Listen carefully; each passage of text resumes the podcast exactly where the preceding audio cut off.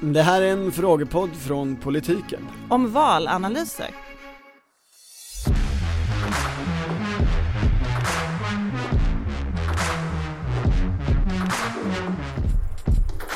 Men det var, ja, men- ja, du hade en fråga till mig, ursäkta, nu tappade jag bort den.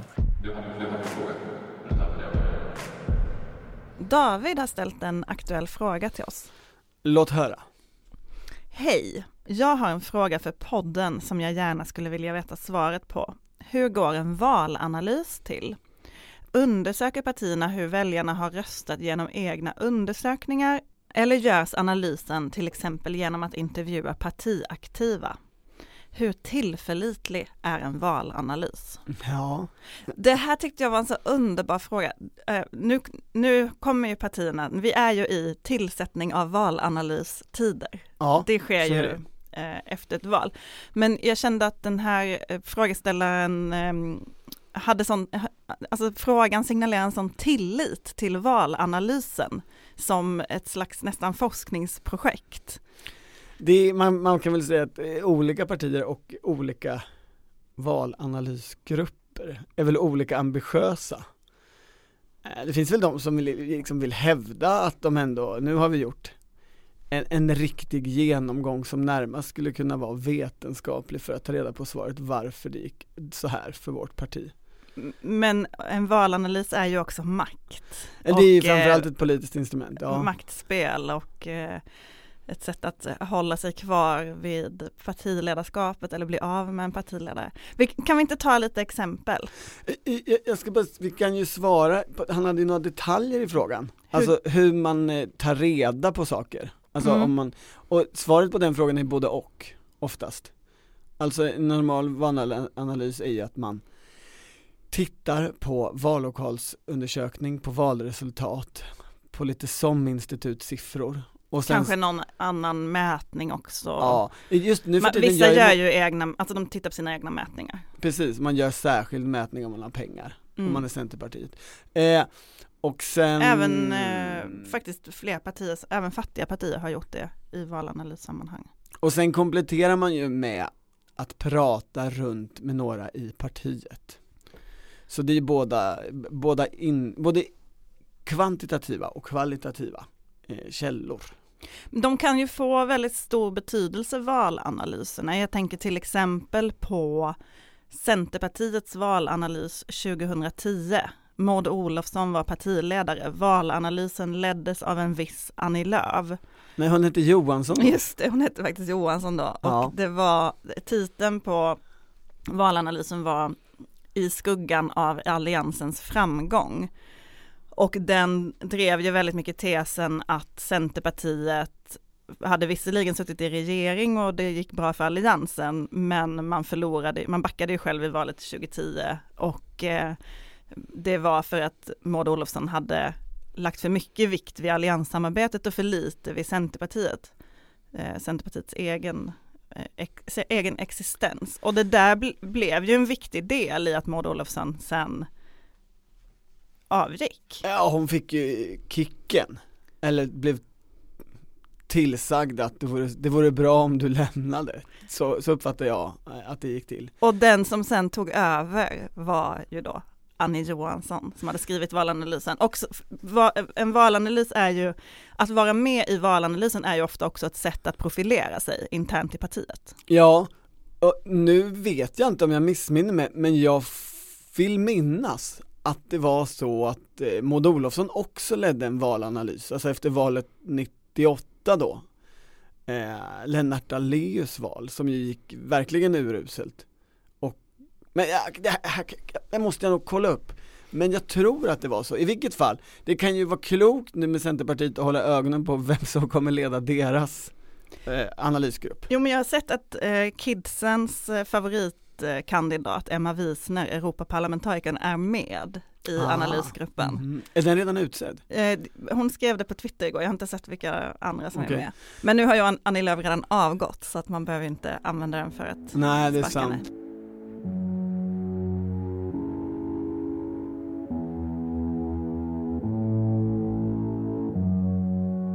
Ja men lägg av nu, alltså så här. Du och jag snackar ju med varandra.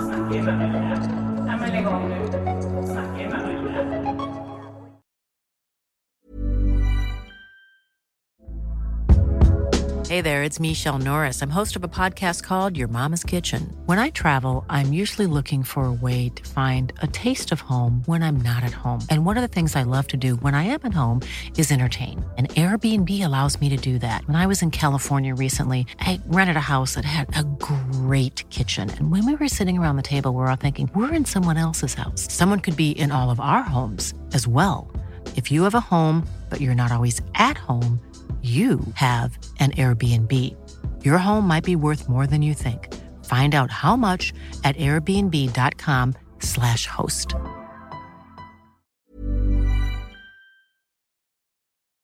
Men i vilket fall så är det för de som vill skriva den här historieskrivningen att det var Centerpartiet som dödade alliansen så passar ju den här pusselbiten med valanalysen väldigt väl in som, som första steget steg, pusselbit, två bilder, jättekomplicerat, men som första pusselbit då, i pusslet. Hörnbiten.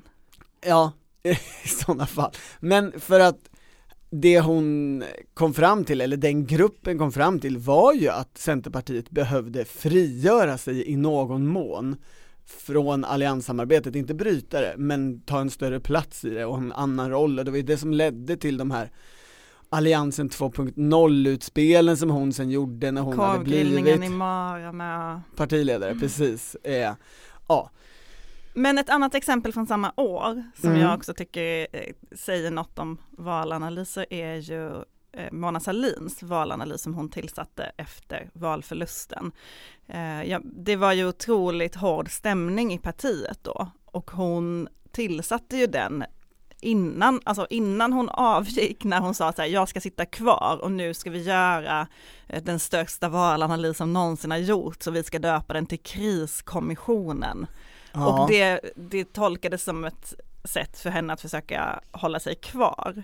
Ja och det hon ville att den gruppen skulle komma fram till gissar jag var det som hon sen eh, sa i sitt eh, avgångstal för det var ju inte ett avgångstal som var så här, eh, tack och hej för att ni visar förtroende för mig, eh, utan det var ju, ni är dumma i huvudet som inte förstår att den här politiken måste vi bedriva och eh, jag har blivit motarbetad hela mitt liv av det här partiet, eh, för, och så länge ni inte fattar att det här vi måste göra så, så kommer det gå uruselt.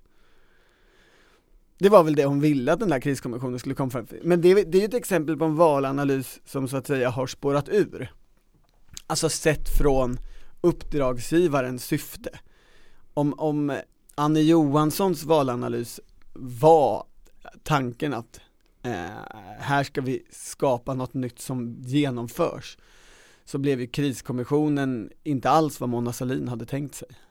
I förra valet, en valanalys som har pratats väldigt mycket om sedan dess, var ju Miljöpartiets valanalys, eh, där de själva då skrev in formuleringen som jag tror från början kom från en Novusmätning, som, som var det här att Miljöpartiet inte förstår vanligt folk.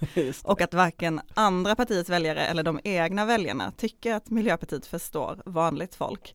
Eh, och det där har ju citerats så många gånger och liksom lagt grunden lite för det där partiets problem. Alltså det upprepades så många gånger att om det inte var sant innan så blev det i alla fall sant efteråt. Det där är ju lite av problemet, alltså hur sanningsenlig ska en valanalys vara?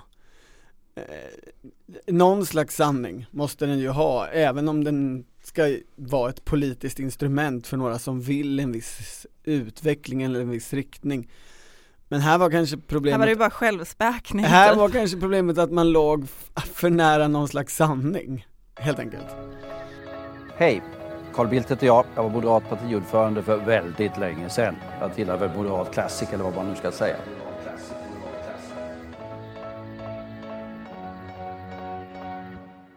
Jag återläste häromdagen delar av Moderaternas senaste valanalys eh, Alltså från riksdagsval, den som ledde av Mats Gren mm, från Jönköping. Det är förra, förra valets valanalys. Ja precis. Eh, Och den kommer ju bland annat fram till att Moderaterna har i allt för hög utsträckning låtit andra partier definiera vad det konservativa eh, delen av Moderaternas idéarv innebär. Och jag vet inte om Alltså det har ju gått bra för Moderaterna i det här valet i så mått att det ser ut som att Ulf Kristersson eh, får bilda någon slags regering. Men jag vet inte om de har lyckats definiera det här konservativa idéarvet tydligare. Ja men väljarna. de har ju ändå gjort en stor, ett stort eh, idéprogram där de ägnade mycket tid åt detta. Ja, ja det, jag förstår om, om seminariemänniskorna vill säga att det är det som är orsaken till att man nu får bilda regering, men rimligare förklaring skulle väl möjligtvis vara det här att man har accepterat att ta stöd av riksdagens nu näst största parti. Och, det definierar ju i sig vad man är för konservativt parti, Står det något i valanalysen om SD-frågan? Eh, det gör det nog, men eh, jag har inte kommit så långt, jag sa att jag läste om delar av Okej, den, men jag får, jag, jag får nog läsa lite till. Men det, det var ju en kul sammansättning av folk också, som, det var inte bara Mats Green som gjorde den valanalysen. Peje Emilsson var med, till Mm. exempel. Och Ulrika Schenström, alltså Reinfeldt, eh, den, den sista Reinfeldt-moderaten. Man undrar vad som sades på de där mötena Mm. egentligen. Man, vill, man undrar vem som ska göra va, valanalysen det här året också. Jag såg att någon tippade Schenström som blivande jämställdhetsminister. Det skulle jag säga att jag tycker låter mycket osannolikt. Det var liberala nyhetsbyrån. Det, det låter ju osannolikt men eh, en klok sak, eller klok och klok, men det skulle inte förvåna jättemycket om Kristersson tog in någon tydlig Reinfeldt-person. Alltså det gjorde ju Fredrik Reinfeldt både med Carl Bildt och sen då till, till andra mandatperioden Ulf Kristersson himself. Eh, och Kristersson säger ju mycket, vi ska vara samlande. En samlande kraft. Nu har han ju utsett eh, socialdemokraten Oskar Stenström till att eh, vara NATO-förhandlare, att, att fort, han som har haft hand om, om NATO-uppdraget under Socialdemokraterna. Jag tror ändå att det är enklare för Ulf Kristersson att utse Oskar Stenström än Ulrika Schenström som har varit eh, otroligt kritisk Ja, men i det- eh, debattartiklar och poddar, eller krönikor och poddar. Och... Jag håller, jag håller helt med dig. Men det skulle vara kul. Ja, mm. eh, det, det där kommer inte stå i någon valanalys i alla fall, eh, alltså vi, vilka, vilka Reinfeldt-moderater som, som borde få vara med i en regering. SD är ju också ett spännande parti när man pratar valanalys, alltså Sverigedemokraterna. För det är fortfarande en gåta om de gör valanalyser eller inte. Eh, jag uppfattar det som att de inte gör en traditionell valanalys, alltså De, de, har ju ingen offentlig valanalys i alla fall. Nej men och det här är lite spännande, för i alla andra partier så är ju det här en ritual som ska genomgås vart fjärde år plus EU-valanalyser och sådär. Jag vet inte hur länge den ritualen egentligen har existerat. Och ritualen är ju då, eh, utse en grupp, eh, titta på siffror, prata med lite folk, ägna sig lagom mycket åt självkritik och sen staka ut den väg partiledningen redan vill ha mer av så att säga. Och sen offentliggöra detta och låta offentliggörandet vara en del i opinions opinionsbildningsarbetet både internt och, och externt. Och Sverigedemokraterna gör ju inte det och de, visst, de säger också ibland att de inte gör valanalys alls. Alltså jag pratade med, med en ledande sverigedemokrat eh, här, bara, bara nyligen som sa "Ah, vad fan ska vi hålla på med valanalys för? Fullständigt idiotiskt. Men 2019 så läckte det ju ur Sverigedemokraternas valanalys till Ekot, eh, till Lova Olsson givetvis. Mm, och vad står det där? Som, ehm, ja men då stod det att eh, en av slutsatserna i SDs valanalys är att eh, abortfrågan var en belastning i valet och därför behöver man nu förändra den framåt. Och det gjorde man ju också Mm. inför det här valet. Ehm, och, men jag vet att någon annan gång när jag pratade om det där så var det någon sverigedemokrat som hörde av sig och sa att eh, det finns inga siffror på det, alltså det har inte gjorts någon sån analys, det är bara någonting som partiet säger. Så de kanske kör själva opinionsbildningsbiten då, men har Ja. inte faktiskt gjort analysen. Jag vet inte. Nej men jag, det, jag vet inte heller om någon har sett något sånt dokument. Min, min bild är att de inte gör eh, en, en traditionell valanalys eh, som de liksom inte sen eh, gör offentlig. Partiledningen kan staka ut riktningen ändå. Alltså, de har aldrig Det är väl inte som att de ändå. ignorerar valresultatet. Jag antar att de pratar om det eh, på det sättet som man gör i en valanalys, men, men mer löpande. Eh, Men det är ju spännande just det här är ju ett fenomen som alla andra partier tar för givet och så kommer ett nytt parti som bara varför ska vi göra den här saken som alla andra gör bara för att man tydligen gör det. Det kanske är så att fler partier borde strunta i att göra valanalys. Det är så mysigt att läsa valanalyser tycker jag. Ja, jo, det, Det är en kul del av det här men, jobbet. Jag vet inte om deras syfte i tillvaron är att tillfredsställa dina läsbehov men Vi kommer ju som du är inne på ganska snart få veta eh, vilka som kommer få de här, jag vet inte, hedersuppdragen, men i vilket fall maktpositionsuppdragen att skriva valanalyser. Och jag ska inte kräva av det att vi gissar namn, men jag tycker att det är kul när man tittar tillbaka för det är ju ofta rätt udda personer. Alltså förra socialdemokratiska valanalysen, den leddes ju av Gabriel Wikström. Mm. Minns du ens honom? Jag minns absolut honom men, eh, Det gör inte jag. men eh, ändå lite överraskande. Han har ju varit SSU-ordförande och statsråd. Ja, men det var ju som att han kom och försvann, evakuerade upp i, upp Han i blev ju liksom sjuk, luften. sjukskriven och begärde sen entledigande. Ja, ja, Han har ju utbrändhetsproblematik. Jag, jag vill inte Nej, på något vis hånfull. skuldbelägga eh, en sjukskrivning, det är inte Nej. det jag eh, gör här, utan jag bara säger att han fullständigt har försvunnit. Han har inte kommit tillbaks i någon annan position, vad jag har förstått. Jag såg honom i alla fall på valvakan. Eh, så där var han, han är fortfarande socialdemokrat. Det, det, det jag vill åt är att här är det ju ofta lite röster som, ja, förvånar helt enkelt. Kajsa Borgnäs var ju på den där 2010, hon såg sig som stjärnskott då, Mm. försvann också. Men då var det också Ardalan Shekarabi, Tobias Baudin var med, han har ju tagit sig någonstans sedan dess får man säga. Alltså, eh, valanalys är väl lite som att sitta ordförande på kongress, alltså man blir väldigt snabbt känd för väldigt många i partiet. Mm. Maria Wetterstrand tror jag ledde en miljöpartistisk valanalys innan hon Mhm. blev, ja nu chansar jag lite. Ja det är som det där med Maud Olofsson, sammanfattningen är väl att man minns ju inte så långt med valanalyser. Alltså, Alltså, vi, jag- vi, vi båda sitter här och, och gissar lite om Maud Olofsson och Maria Wetterstrand har skrivit Jag- någon valanalys. Jag googlade just upp eh, Liberalernas förra som jag inte mindes något om och såg rubriken permanent kris i regeringsfrågan.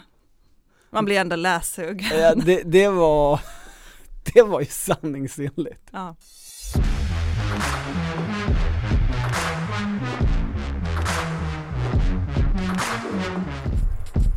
Du har lyssnat på Politiken, en podd från Svenska Dagbladet. Producent var Martina Pierrot, ansvarig utgivare Anna Kareborg. Hey there, it's Michelle Norris. I'm host of a podcast called Your Mama's Kitchen. When I travel, I'm usually looking for a way to find a taste of home when I'm not at home. And one of the things I love to do when I am at home is entertain. And Airbnb allows me to do that. When I was in California recently, I rented a house that had a great kitchen. And when we were sitting around the table, we're all thinking, we're in someone else's house. Someone could be in all of our homes as well. If you have a home, but you're not always at home, you have an Airbnb. Your home might be worth more than you think. Find out how much at airbnb.com/slash host.